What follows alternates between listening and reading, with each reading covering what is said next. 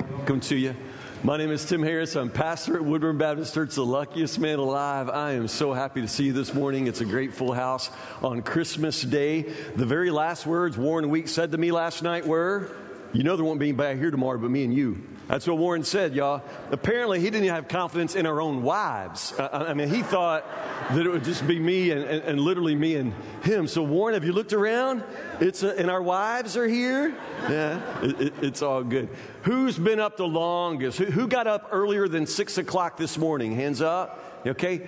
Any earlier than five? Anybody up before five? Awesome. Yeah. Marksberries. Earlier than 4:30? Really?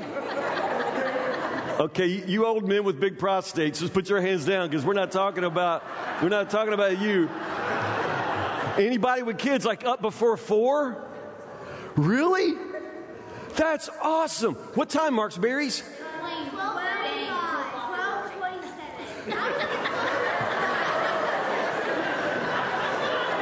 12 27 y'all got up before i went to bed that's awesome. That's my family right there, y'all. That's a good family. What time, Miriam? What time did y'all get up?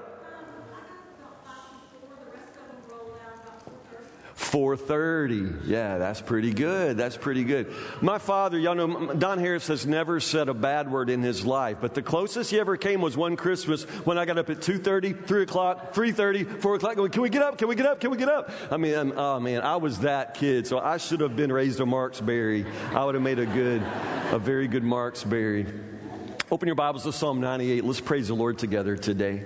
Uh, I do want to say a special word of thanks and love to my son Wade, my wife Casey. Uh, we haven't even had Christmas yet. We may have Christmas tomorrow. I've been at church two days, as you all know, and I'm not complaining. I love this. I would, I would get together with you all every single day of the year. I, I, I love you with my whole heart, but it is a kind of sacrifice that my family makes. And, uh, you know, it's awkward explaining to your 22 year old son why Santa Claus won't come till Monday. Um, parents know how that is. So, uh, anyway, Wade, Casey, guys, I love you guys. Thank you. They came to both evening services. They're right here beside me. I, I couldn't do anything in ministry without them. And uh, I just want to want to thank them publicly. Uh, Santa Claus will come tomorrow, Wade. It'll, it'll all be okay. Uh, Psalm 98 is where we'll be this morning. It's a very unique opportunity to preach on Christmas Day, to preach at Christmas. Uh, most every year, you know, it only happens about once every six or seven years, depending on the leap year. Um, most every year I preach and preach and preach about getting ready for Advent, getting ready for Christmas, and then I come and, and it's gone. You know, Christmas comes and goes somewhere during the week, and so then we come back and Christmas is behind us. It's a rare opportunity to, to sort of right here in the middle of things, right here before Christmas is come and gone, to, to stop and, and, and talk about what's important and to talk about what makes Jesus coming glorious and still to talk about how it may not be too late for you yet to receive and enjoy the greatest gift of all. So, uh, Psalm 98 is where we'll be. This is not the Christmas story per se, but it is a psalm for Christmas Day. It is a psalm of praise and thanksgiving for what God has done for us. So let's read together Psalm 98, verse 1. Sing a new song to the Lord, for he has done wonderful deeds. His right hand has won a mighty victory. His holy arm has shown a saving power. The Lord has announced his victory and has revealed his righteousness to every nation. He has remembered his promise to love and be faithful to Israel. The ends of the earth have seen the victory of our God.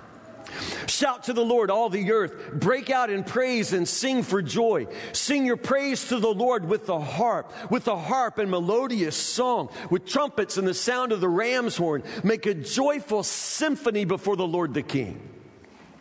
Let the sea and everything in it shout his praise. Let the earth and all living things join in. Let the rivers clap their hands in glee. Let the hills sing out their songs of joy before the Lord, for he is coming to judge the earth. He will judge the world with justice and the nations with fairness sing a new song to the Lord. That, that's what the scriptures say over and over and over. Sing a new song to the Lord. What does that even mean? Sing a new song. Now, sometimes music ministers use this verse when they want to teach us a new song, and, maybe that's got something to do with it.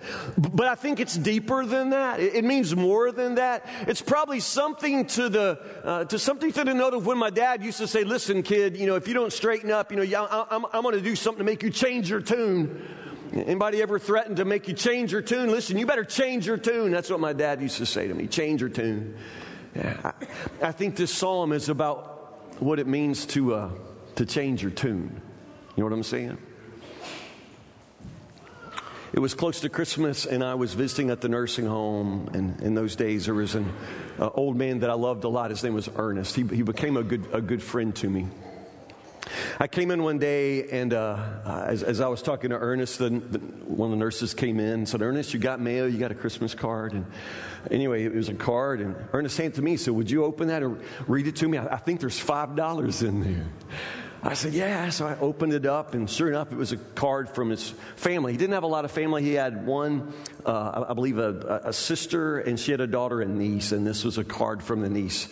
Ernest said, I think I may have $5 in there. So I opened it. Uh, it, said, uh, Dear Uncle Ernie, uh, hope you're well and having a happy holiday. Just want to let you know we're thinking about you. Here's $15 for you. Really sorry to say we won't be able to visit you this Christmas, but hope you're having happy holidays. Love, Claudette.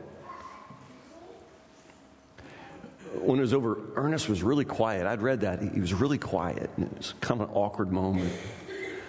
So I, I, broke the silence as I usually do with something dumb. I just said, Ernest, you got $15. You, know, you were only expecting five. You got 15. He said, Yeah, isn't that something?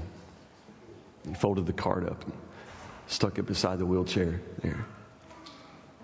$15 didn't make him happy. He was hoping for five, but 15 didn't didn't satisfy him. Do you understand why Ernest was not satisfied, was not happy with that gift? It was three times what he expected. Yeah, it, really wasn't about the money at all. It's that last line. We won't be coming to see you. Hope you enjoy the $15. Happy holidays. Yeah.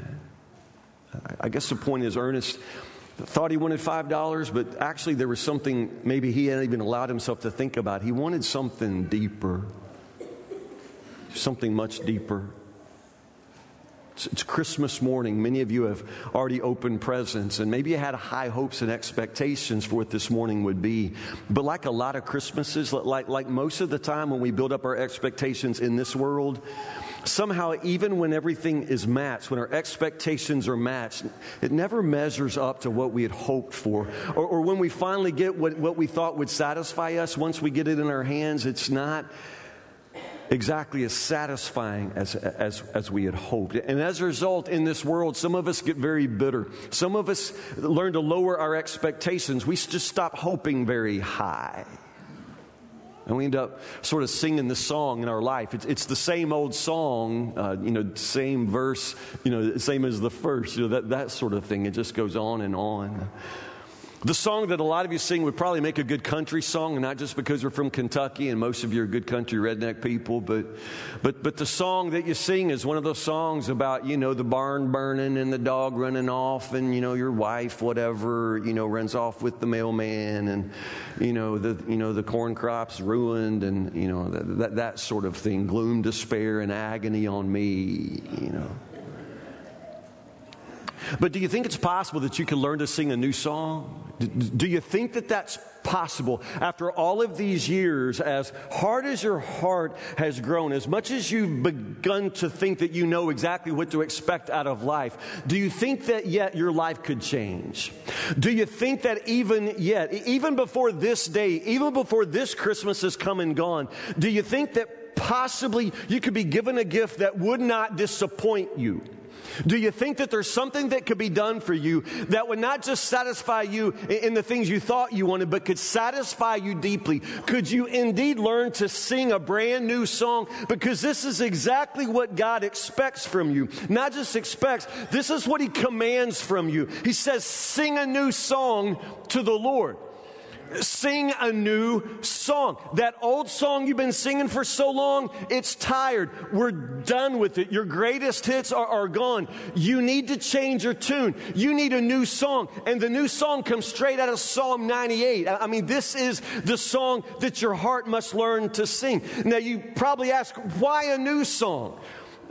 Why a new song? And where does the new song come from? Well, look at Psalm 98. Follow with me. Sing a new song to the Lord because because he's done wonderful deeds. You're singing a song to the Lord, and it's a brand new song because He's done wonderful deeds. Now, wonderful is one of those words that we begin to take for granted. We forget what this word means. I mean, wonderful means simply full of wonder. And what's wonder? Wonders when something happens and just leaves you slack jawed. You know, like, what? I mean, you never expected it. It's amazing. It's almost too, too amazing for words. It's, it's wonderful. And the scripture says God does wonderful deeds. God does the kind of thing that you never expected. I mean, this is something that comes out of the blue. You didn't see it coming. You didn't even think to pray for it. But what God does is always somehow so full of wonder, so full of surprises. You never really know what God is going to do next, but you know it's going to be wonderful. It's always going to be wonderful. So you can sing a new song because it's a song to the Lord because He's always doing something new. And what He does is always wonderful. That is what ought to change your tune. You see, the problem is you and I, we sing all these songs about ourselves. You just keep singing songs about what happens to you and how things go bad for you and all the things that are wrong for you. You can sing a song about arthritis. You can sing a song about constipation. You can sing a song about the kids running off. You can just sing this song about you. But the point of the scripture is you'll never have a new song to sing until you change the subject. Stop singing about yourself. Stop thinking about yourself. Begin focusing on God. And what you will discover is you can begin no longer singing about what's wrong with you in your life, and you can start singing about everything that's right and wonderful about God, and you'll never run out of a new song to sing. What he does is always wonderful, always marvelous, always surprising sing a new song because He has done wonderful things. Of course, a lot of that is memory. You're being asked to sing a song about what God has done for you, and, and you need to do that. You need to sing and rehearse all of the ways that He's blessed your life. You need to stop and think about this past year and all of the gifts that God has given you this year that you did not deserve. I mean, some of you have had miraculous gifts of healing, healing of your body, healing of your marriage, healing of your family. Some of your children are growing up and they are so beautiful and so smart and so wonderful. Don't you understand? They are gifts from God. And we forget that. When we continue to think about ourselves and sing songs about ourselves, we're not able anymore to sing about the source of every good thing. He's done wonderful things and He's blessed your life in wonderful ways. Think about where you were a year ago or two years ago. Just think about how His mercy has rewritten your life. Let's sing a new song, the psalm says, because He's done wonderful things. We forget. And because we forget, we go back to singing the old tune. He's done wonderful things, and He's not finished doing wonderful things. The reason that we're told to remember what He's done, to sing about what He's done, is not so we can live back in the old days when God was good. No, no, no. You remember what God has done so that you can anticipate what He's going to do next. He's always calling you into the future. He's not wanting you to go back into the graveyard of wonderful deeds. No, God just wants you to know what He has done so you have some idea what He might do next. He's going to do something wonderful next. Sing a new song to the Lord, He says, for He has done wonderful deeds. His right hand has won a mighty victory. His holy arm has shown His saving power. Let's sing about His power, and you'll have a new song. His power, not yours. You see, that's the thing. That's why we don't often sing about His wonderful deeds, because if we're praising Him all the time, we don't get to praise ourselves. If we're thinking about how much power and glory He has, I have to admit that I don't have a lot of power. I'd rather think of myself as powerful. I like to think of myself as awesome. But if I'm all the time thinking about how God is awesome, all of a sudden my awesomeness starts looking pretty pitiful. He, He has mighty power. He has delivered us with His strong arm. It's not in me. I hang out at McDonald's too much, not for the food. I just I hang out for Wi-Fi and 99 cent Diet Coke, y'all know. So sitting at McDonald's and there's this little boy that got up to the door, you know, those big glass doors. I mean, this kid was like this tall. He's walking in front of his daddy. He got to that door and he's like, you know, pushing at the bottom. Just pushing that door. Anyway, pushing. His daddy reaches over and just pushes the door open, and the little kid's like, walking in that McDonald's. He thought he did it. And daddy just, you know, he's walking through there and that McDonald's after that.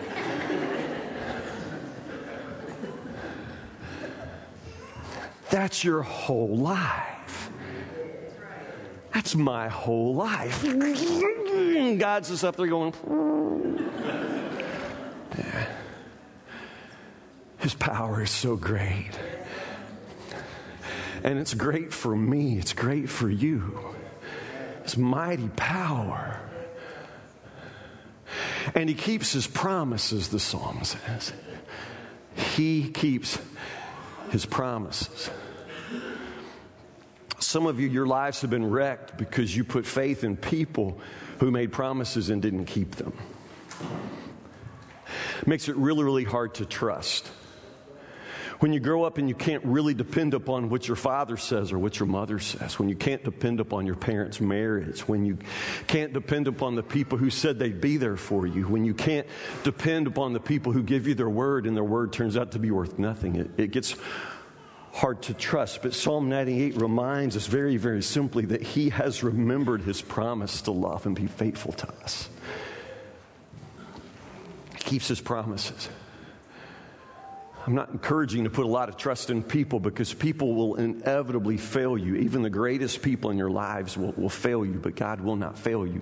He will keep His promise. Now, this doesn't mean that you get everything that you want from God. That, that's not what I'm telling you, and you need to understand that. You're not guaranteed to get everything that you want from God, but you are guaranteed to get everything that He promises. So you need to know what He promises. There's a difference. Now, some of us have a hard time singing a new song to the Lord because we continue to be angry at God for, because we figure that He let us down. There's somewhere along the line where He did not give us what we expected or what we thought that we deserved or what we wanted desperately. And, and we hold that against Him. He didn't give us what we wanted. We're never promised to get what we want, but what, what we need and what He promises. He'll keep His promise. Honestly, I, I want to think that there is a God with, with wisdom who is giving and providing for my life eh, with some standard above just simply what I want and ask for because I'm not very wise. And you're not very wise either. You think you know exactly what you need for your life. You think you know what your children need. You think you know what needs to happen at work. But you don't see far enough to really know what needs to happen. You have to trust someone whose wisdom is, is greater, whose, whose vision is longer. God doesn't just give us what we want. I mean, He's not like Santa Claus where you just make out your list and then come out on Christmas morning and find it all wrapped. That's not how God operates. And let's be honest, in my house, Santa has made some really poor choices. I could tell you about the year of the Furby. Y'all remember Furbies? I think they're coming back. We should do something about that, actually. Yeah, Santa Claus brought Wade a Furby one year when he was little. Y'all remember these these things? Y- y'all, uh, we're the only ones dumb enough. I mean, th- this Furby was like this little like virtual pet. I mean, we had like three dogs. Why we needed a virtual pet on top of that? But it's like this little uh, bird, furry, weird thing that you put batteries in, and, and then you get it started. And once you get it started, it learns apparently. It, it learns, and, and, it would like learn Wade's name, and, and it would learn, and you'd have to feed it. It would, it would like, you know, chirp when it was time to eat, and then it would want exercise, and you'd have to, it would chirp when it wanted exercise, and then it, sometimes it would sleep, and it would snore when it would sleep, and that was cute for about two minutes. Eventually, we had this little toy. It was just like one of those horror movies where like it could kill us in our sleep. It it never stopped making noise. It chirped and squeaked and burped and snored, and, and it was just a nightmare. It was driving me, me crazy, and it was just always in the house. So, Wade, I'll tell you now, man, I murdered that Furby. I, I mean, no, no, lie. I mean, I tried like hiding it all over the house, and then finally it's just like, you know, you know, I mean, it would, true story, y'all. I mean, that thing would not shut up. It, it would not shut up. I mean, whose idea was that? That was Santa Claus, y'all. Santa Claus, you know, he probably thought that was a really good idea since he lives at the North Pole and all, you know and have to live with Furby. You know how many times in your life you've asked God for Furbies? You've asked God for something that seemed like a really good idea at the time, but if He'd actually given that to you, it would have driven you crazy. It would have turned you into a murderer. I mean, if he'd actually given you what you had asked for, it would have been the worst idea in the world. That's why I'm glad that God is just not up in heaven saying, What would you like me to do for you next? I mean, God is not my heavenly errand boy. He's not Santa Claus in the sky, just making his list and checking it twice and then delivering what I asked for. God is God. And He is far and above anything that we could ask for and imagine. And what He does for us is out of His perfect wisdom and His perfect vision. And He always provides for us everything He promises. And what He promises is to do us good. What He promises is to bless us beyond anything that we could possibly comprehend. What He promises is forgiveness for our sins and peace in our hearts and eternal life with Him. What He promises is everything we need and much, much more. And He keeps His promises. You think you don't know how to find a new song to sing? Just stop and think for a moment how faithful He's been to you to keep His promises. One more thing. He's coming to judge the earth. He will judge the world with justice and the nations with fairness. That's verse 9. That's your big reason to praise Him. I mean, that's the climax of the song. Sing a new song to the Lord because He's coming to judge the earth. Does that make sense to you? Does it sound like we'd sing a song of praise because he's coming to judge? Typically, when we think about judging, that, that sounds like something horrible. That, that's the sort of thing the preacher, the preacher preaches judgment when he wants to scare you all into better behavior. But this psalmist says, we're going to praise God. We're going to sing a new song because he's coming to judge. It's good news. It is good news that he's coming to judge. Because what that means is the one who made everything is coming back one day to make everything right. He's coming back to fix everything broken. He's coming back to repair this sick old world. He's coming to fix it because he made it and he continues to hold it in his hand. He continues to consider himself responsible. That could change your tune. Casey and I have only in our married life bought one brand new car. That was before Dave Ramsey got up in her head and told her that was a bad idea. You know, we bought one brand new car, a Honda Accord, our first Honda, right after we got married. So it was like, what, 88? 88, yeah. Honda Accord.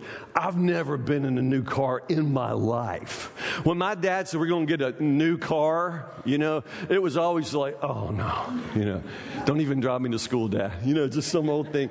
But I mean, we got a new car, like with new car smell.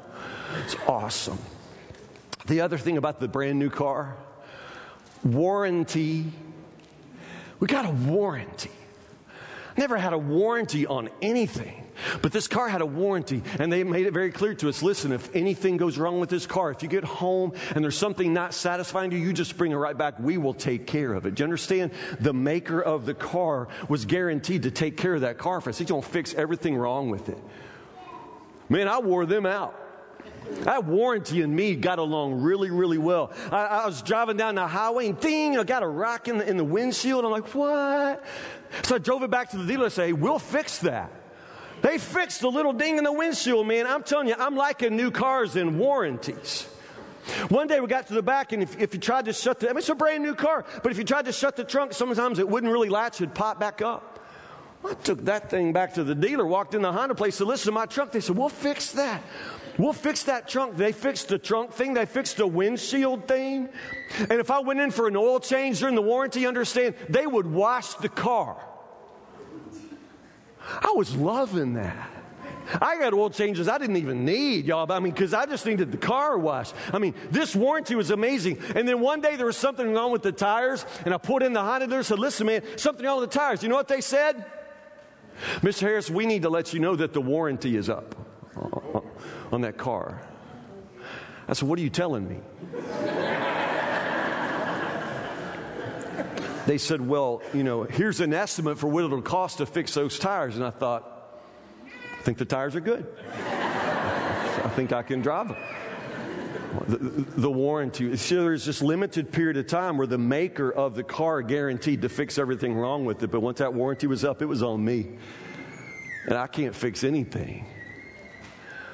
See, this is the thing the, the maker of heaven and earth he has never ever stepped back. He has never withdrawn his responsibility. He has never once said, I'm just leaving that world to go to hell. Let, let it fall apart. Let it crumble. Let, let it just continue to deteriorate.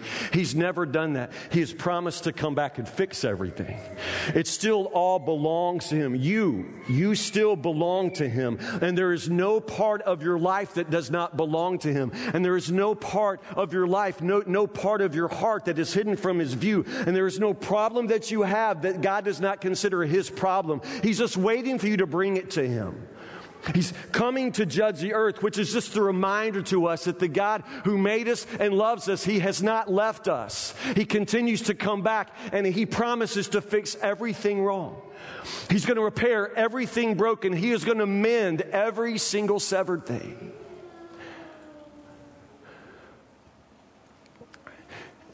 So, it's Christmas. For about this much longer, but, but, but it's Christmas. Lots of times, by the time we get to preach and, and, and praise uh, around Christmas, the idea is that it's already come and gone. It's big build up, it happens, it's gone. But, but, but this is Christmas. It's, it's like pushing the pause for a moment. I don't know what you expected. You need to understand that Jesus didn't really ever just come for one day out of the year. He, he, he's come to give us himself for, for, for all time, for eternity. So, so it's not that once this day is gone, your opportunity is past, but you have an opportunity today to, to let God change your tune, to, to learn a new song that you could sing. And you could sing a new song. But you would have to change your focus. You would have to move your focus. You'd have to stop thinking so much about what is wrong with you, and you'd have to start thinking about everything that is right with Christ. And when you learn to see everything that is right and good and beautiful about Christ, you will find yourself getting tired of the old song you've been singing. Sing a new song unto the Lord. He has done wonderful things and he's not finished yet. Pray with me. God, we pray to you because you are the God who never disappoints. We don't always understand what you do and why you do what you do and when you choose to do what you choose to do. But Lord, everything that you do is good and right. And if we don't see that now, we will see it one day. You are utterly faithful to us and always good. Lord, some of us in this house today, some listening to this message on audio or video podcast, Lord, they've been singing the same old sad, self centered song for a long, long time. They've sang it so long, Lord, that they've really stopped believing that they could even have another song to sing. But because of you, Jesus, because you have come, because you have been born, because you died for us, because you live now, and because you come to live in our hearts, we can have a new song to sing. You can change our tune. So, Jesus, this morning, this Christmas morning, we beg for that gift the gift of a new song. Teach our hearts to sing, oh Jesus, of your power your authority, your glory, your grace, the wonderful things you have done, the wonderful things you will do for us. Give us, oh Jesus, a new song to sing. In your precious name, amen.